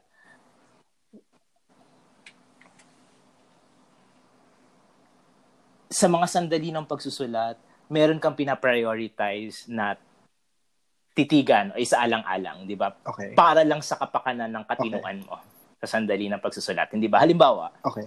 uh, napag-usapan natin to tungkol sa ibang mga bagay na na na, na uh, sa mga naratibo ano na kino-consume natin ano sa sa, sa, sa pang-araw-araw.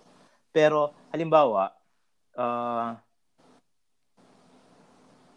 kapag magbubuo ka ng, ng, ng kwento at meron kang mga gustong quote-unquote sabihin, ipahayag, ano, tungkol sa iba't ibang issue, mm. tungkol sa iba't mm. ibang bagay, o tungkol Oo. sa lipunan. lipunan. Nandun naman talaga yun eh. Parang kahit anong katain natin na kwento, may li- lilitaw na lilitaw uh tungkol sa mga bagay na ito. Sure. Pero sa sandali ng pagkatha, mm. parang ang punto ay may kailangan okay. kang unahing titigan. Hindi ba? Okay. May ibang mga manunulat na ang unang tinititigan nga at unang kumbaga inaayos para magkaroon ng matibay na pundasyon ang lahat ng iba pang mga ilalagay niya rito ay yung banghay, di ba? So, hindi ito lagi yung simula para sa okay. lahat, pero dahil ito yung paksa natin, may mga manunulat na yun hmm. yung pinagtitibay, di ba? At para pag ayusin, para sure. ayusin ito, sabi ko nga kanina, meron tayong kumbaga napaka parang isang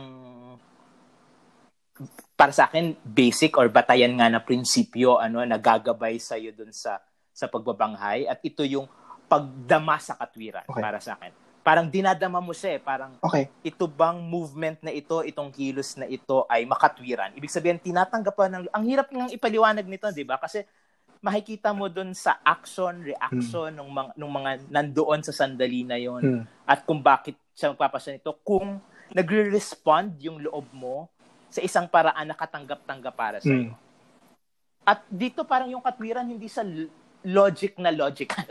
alam, mo yun, yung dahil parang sure. yung loob gets, mo yung nagre-respond. At pag yung loob mo yung nagre-respond, nagre-respond yung loob mo mula sa iba't iba na ring mga pangangatwiran, di ba? Mm. Kasama na dito yung So, oh, politika, yung, politics, yung notion oh. mo ng kung ano yung mahalaga, mm. di ba? Yung notion, doon. Pero pero yun nga, mm, itong sure. mga nagre-respond na ito, nagre-respond sila doon sa binubuo mong banghay. So ibig sabihin, tinitingnan nung nung lahat nung ikaw, yung ikaw bilang ikaw, mm. 'di ba, na manunulat na nakaupo at nagbubuo niyang ng kwento mm. na nagre-respond sila doon sa notion nga ng katapatan ng binubuo mo.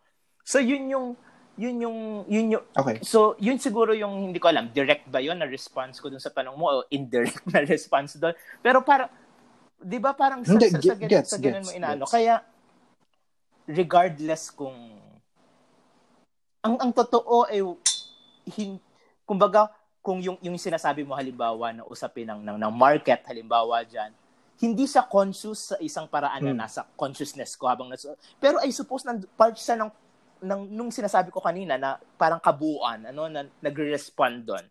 Oo, pero hmm. hindi siya parang na, isang bagay na separate, na kahiwalay, na i-consider mo. Hindi hindi ganun nag-work, 'di ba? Parang okay. ikaw yung ano mo yun, parang kung, hmm. kung kung may nakita kang isang bagay na karumal-dumal at nasusuka ka, nag sa, sa ganung parang gut na hmm. level, hmm. ano nagre-respond yung katawan mo.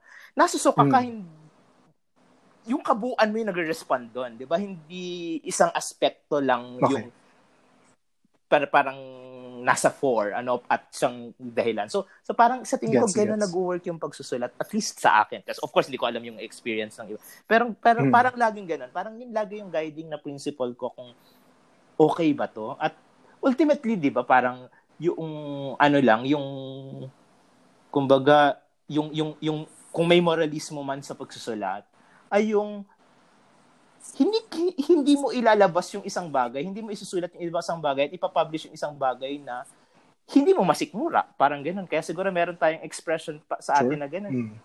At at papasok din uh-huh. yun kahit nga dun sa pagbabanghay or pumapasok yun kahit sa bab- pagbabanghay. Na kapag binubuo mo yung sequence ng mga pangyayari na yan, parang yung kabuuan mo yung nagre-respond sa bawat mm. bahagi. At kung hindi mo masikmura na mangyayari to, bakit mo ilalagay? Kung hindi mo masikmura na kikilos yung isang character mo na ganito, bakit mo gagawin? Di ba?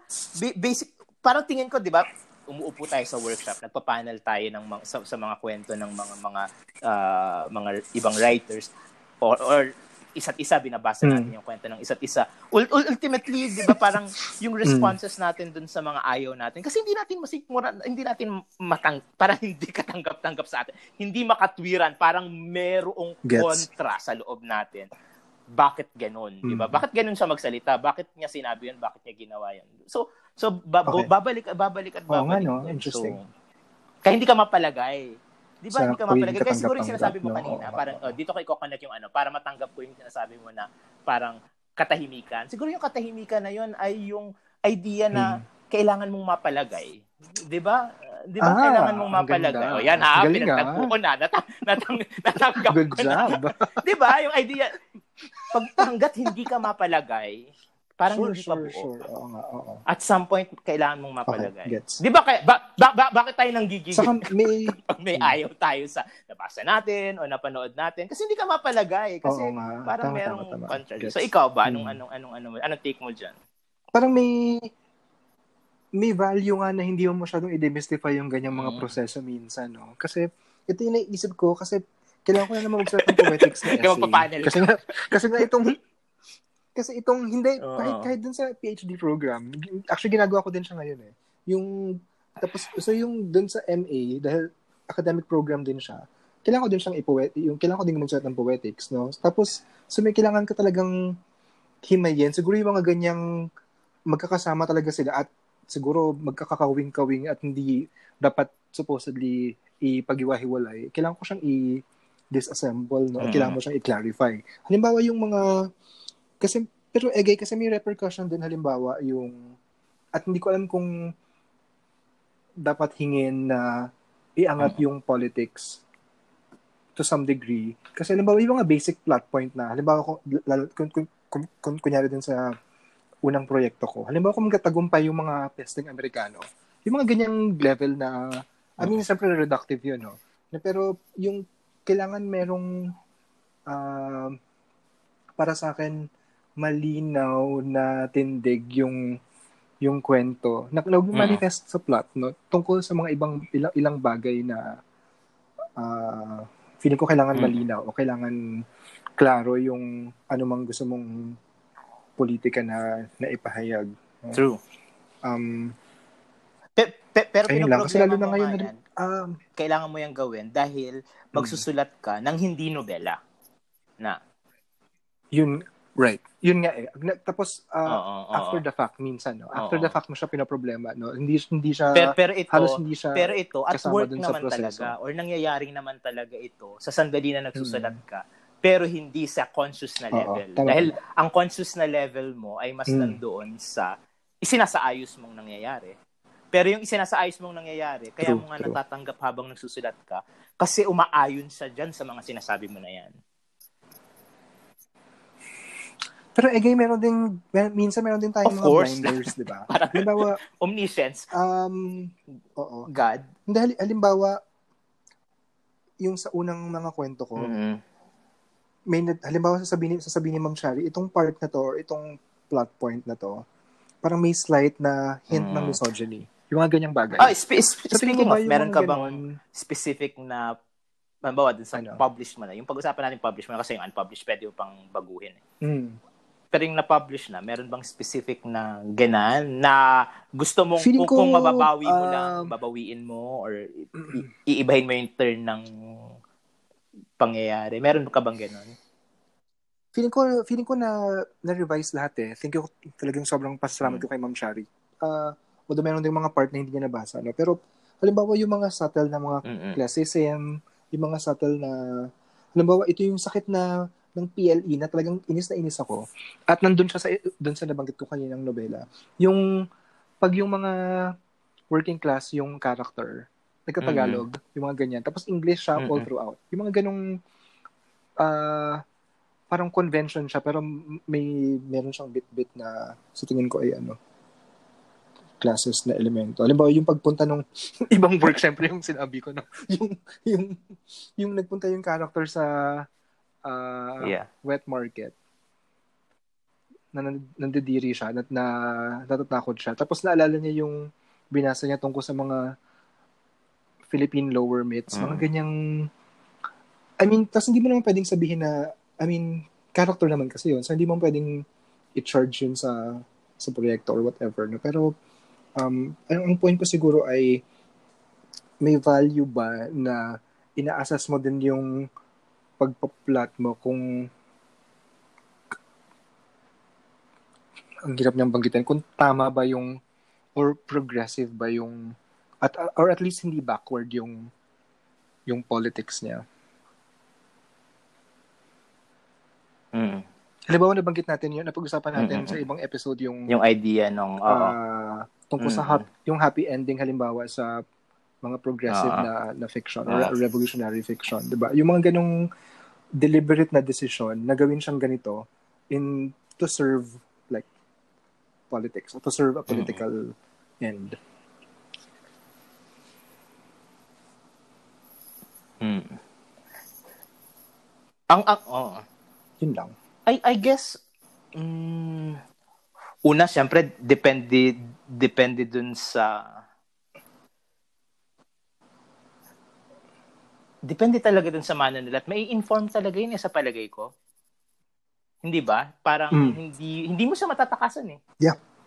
Ikaw yun eh. Ikaw yun na, na, na, mm. na nagsusulat eh. So, yung yung ang ang kumbaga da- dahil yung plot ay bahagi ng nobela na isinusulat mo, may inform kahit yung plot talaga nito kung, kung ano man yung pinaninin, pinaninindigan mo. Ngayon, kung kung ito ay kumbaga ibang usapin kung ito sa palagay ko ibang ibang usapin kung ito yeah. ay ma-appreciate ng ng ng ng mambabasa ibang usapin kung ito ay okay. kumbaga magiging uh, tedious kung laging ganito. Sa lahat ng isusulat mo, parang mm. meron kang sampung nobela at same plot structure halimbawa dahil ganun yung essentially direction. So, parang mga ibang mga ibang issue 'yon. Pero kung ang tanong ay i-judge ba siya? Yun nga eh, oo. I-judge ba siya kung meron siyang oh. ganong ano? Ah uh, hindi ba laging yung work talaga yung makikita natin kung ano yung nagawa ng work sa lahat ng pwede nating pwedeng pag-usapan. Mm. sa daigdig, 'di ba? Parang ultimately parang yun, eh. Yun, yun, yun naman right. yung ano natin, 'di ba? Parang y- y- mer- yeah. meron bang valid na va- valuation ng anumang bagay literature parang including lit and especially lit dahil lit yung pinag-uusapan natin. Mm. Meron bang valid na valuation ng mga bagay at in this case ng ng ng fiction nang walang value yeah. sa mundo, 'di ba? Naisip ko nung sinusubukan ko nga siyang i-phrase, naisip ko nga baka mas trabaho to ng critic, no? Although, um, yun nga, parang siyempre dapat may overlap din naman yung mga pinag-iisipan o mga preoccupation ng mga critics sa ng mga ng mga writer, no? Ang ang anyway, yun lang.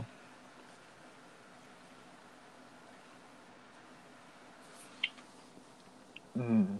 Siguro dahil nga di, di ba parang ang isang expression ng imagination ng writer kasi lagi nating parang sinasabi na mahalaga memory, imagination, 'di ba? Parang mga classic na ano ito.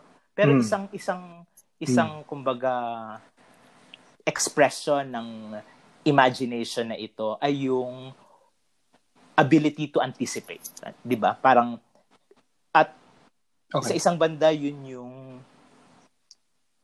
dinidisplay mo as a writer kapag nagsusulat ka. Parang hmm. yung sense ng anticipation ng mga posibleng mangyayari. So, expression niya ng imagination, di ba? Parang ano yung posibleng mangyari. At ito yung inilalahad mo. At kung minsan, hmm. yung delight dun sa panig ng reader ay may, na, may, may naipakita ka sa kanilang parang direction na, na bunga ng anticipation mo mm. na hindi necessarily kagaya ng anticipation nung reader mo pero nakita nila na okay. parang yeah. isang valid na direction. At at yun, kapag hmm. pinag-usapan na natin itong anticipation na to, parang sa iba't ibang mga usapin na to, 'di ba? Pwedeng isang overt parang overtly political na na, na sense ng ng anticipation okay. na ito. Yeah. So so yun, I guess doon doon naman pumapasok 'yon sa sa atin as writers, 'di ba? Parang paano mo i-deliver ang isang isang vision mo ng yun, isang isang hmm. isang direction ng anticipation sa reader sa isang paraan na kaya rin niyang pangarapin, kaya rin niyang sikmurain at pangarapin, parang ganun. Yeah. Conscious ka sa ang interesting nito sa akin kasi ang ginagawa mm. ko ngayon dahil well, isa sa mga quote-unquote parang unarticulated project ko dito sa pangalawang ginawa ay kung ano yung knee-jerk na reaction ko or na gagawin ko personally, yung kabaliktaran yung gagawin ng character. Kasi gusto ko nga siyang, mag, gusto ko siyang i-recalibrate na bilang mm-hmm. almost unpredictable. Uh-huh. No? Tapos, ang resulta nga ay parang hindi siya likable bilang uh-huh. bilang tauhan no. Ang, ang, ang uh, ano ba yung point ko dito? Parang may, may puwang ba para sa mga deliberateness. Kasi kung pin- pinag-uusapan natin na you know nagugulat tayo sa parang happy ma- ma- masayang karanasan yung nagugulat ka sa mga pinupuntahan ah. ng mga bagay no? Parang meron bang puwang para sa deliberateness sa plot like tulad dun sa revolutionary lit para you know to serve like a political end? Oh Like, kailangan siya maging affirmative. Ganyan. Mm-hmm. Oo. Okay, oo. ang okay. ang kailangan ang kailangan lang naman ng kwento lagi ay kakapitan, di ba, nung mababasa. Parang may gusto kang kapitan doon. Okay. Kaya kaya ka kaya mo siya pagtatsaga ang basahin kahit nagaano siya kahaba. At iba-iba 'yon. So so siguro okay kung meron kang ganong malinaw, malinaw sa iyo yun at malinaw yung intent na yun, ang hahanapin mo ay yung kakapitan na yun ng mambabasa. Kung ako yung magbabasa, para madala mo ako sa ganong dulo, saan ako kakapit? Kung para sa akin, mabuhay yun. So, so parang ang hirap explain ito ng hindi metaphorical or hindi, wal, wal, wal, walang analogy Oo, nga, ng mga Di ba? Parang, parang gusto mo akong dalhin dun eh. Parang, saan, saan ako kakapit para dun. So, yung, yung, ma, ma, ma, marami yun nga yung point, ay na... Parang, ang kinakapitan Sige. talaga ay character, halimbawa, parang lovable na character. Mm.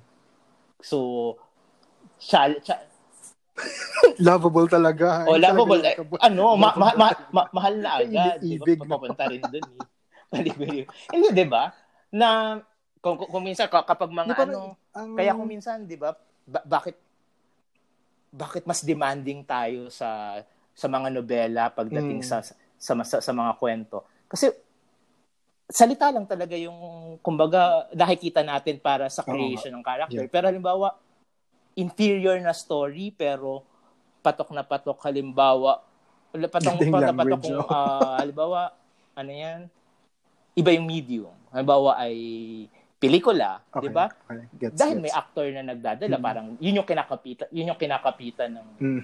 Ng mga nanonood, hindi tal- para sundan yung, yung yung kwento. So yun, so kailangan ng kakapitan para sundan mo.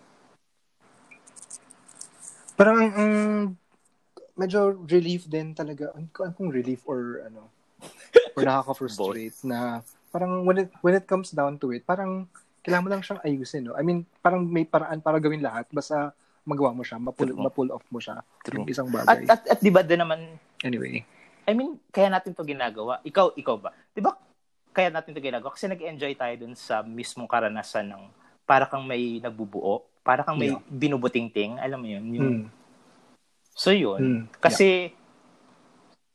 malungkot ang buhay natin at wala na tayong ibang magawa. oh my God. Speak for But yourself. Masaya ka? Magalag natin, Diyos ko naman. Masaya ka. Ako sa Sean, no? Parang may ginawa kang masama. Feeling ko na oh, yeah. natin yung katahimikan. Sige. natin, oh, yeah. natin Siguro parang uh, ang punto natin ay wala talaga Bahala Correct. ka sa buhay mo. Hindi, oo, nga. ma, ma, na, oo, siguro ano, kung nakinig sa atin, ma, ma, ang ma-realize siguro talaga ng nakikinig ay, ma-experience mo itong lahat ng ito sa sandali ng pagsusulat. Di ba? Parang hindi siya... Yun nga. Oo nga. so in short, lahat Oo, ng ito... nakikinig ka lang ngayon kasi namamahinga ka sa pagsusulat. Oo. Pero hmm. ultimately, kung magsusulat ka, magsusulat, babalik ka sa pagsusulat at marirealize mo na malilimutan mo ang lahat ng ito kung nandun ka na sa sinusulat. Or or mm. susundot-sundot lang siya like in uh-uh. particular moment. Pero I'm sure, Pero, may, siguro sana naman may napulot din sila kahit paano. Kasi tayo naman, may napupulot naman tayo sa iba. kapag, di ba? Imposible. That's true. Oo nga, interesting. Hindi, I mean, nap- Oo. napulot tapos itapon. Pero, you know, uh-uh. at least alam true. mo yung ganong idea. No? Ayan. Um, Okay na ba tayo? okay. Uh, uh, Oo, okay na yun. 100 minutes na. Totoo. so, salamat oh, sa mga nakinig sa atin. At kung ano, salamat ano, kung, kung, kung gusto nyo pag-usapan pa, may mga tanong nga sila tungkol dito, pwede kang i-message mm. sa Twitter tayo sa Twitter or sa IG. Sa Twitter. Uh, may mga may mga may mga Kung meron kayong draft diba? ng mga pinapakita mo kung minsan sa akin. May mga uh, nagme-message sa iyo kung may mga, kung meron kayong mga work in progress, Ay. pwede magbasa si Egan. Ay siguro si, si, si, siguro sa mga future episodes natin, baka pwede natin gawin 'yan, 'di ba? Oh, yan. Sure. Yeah. Sure, sure. Pero sana maganda. Kasi kung harsh, wag na. O, oh, syempre, dapat mag-agree muna tayo dun sa kwento na babasahin. Na, na meron naman tayong gusto. Okay. Hindi naman... Okay. Hin, oh, yun. Parang workshop, di ba? Parang meron kang na, nagustuhan kasi dito, pero merong mga rooms for improvement na pwedeng pakinggan oh, pwede na, pwede, pwede yun, di ba? Ikaw nag-bring up, oh, siguro. O, pakinggan nila, baka sa siya hinaharap. Hindi. Hindi, hindi, hindi, para hindi, sa'yo. Oh, hindi workshop tapos siguro. Parang comment ka. Parang reading, di ba? Pagbasa sa'yo. O, tingnan natin okay, kapag hindi ngarag-ngarag. Pero yan, okay. so salamat sa pakikinig nila. So, yung susunod na episode natin ay tungkol ulit sa isang aspect ng art of fiction na hindi pa tayo nakaka-decide or nag-decide na ba tayo? Yes. Hindi pa. So, hindi pa, hindi pa. So, abangan nila sa susunod na linggo. So, maraming salamat. Bye-bye, Glenn. Bye-bye. Salamat.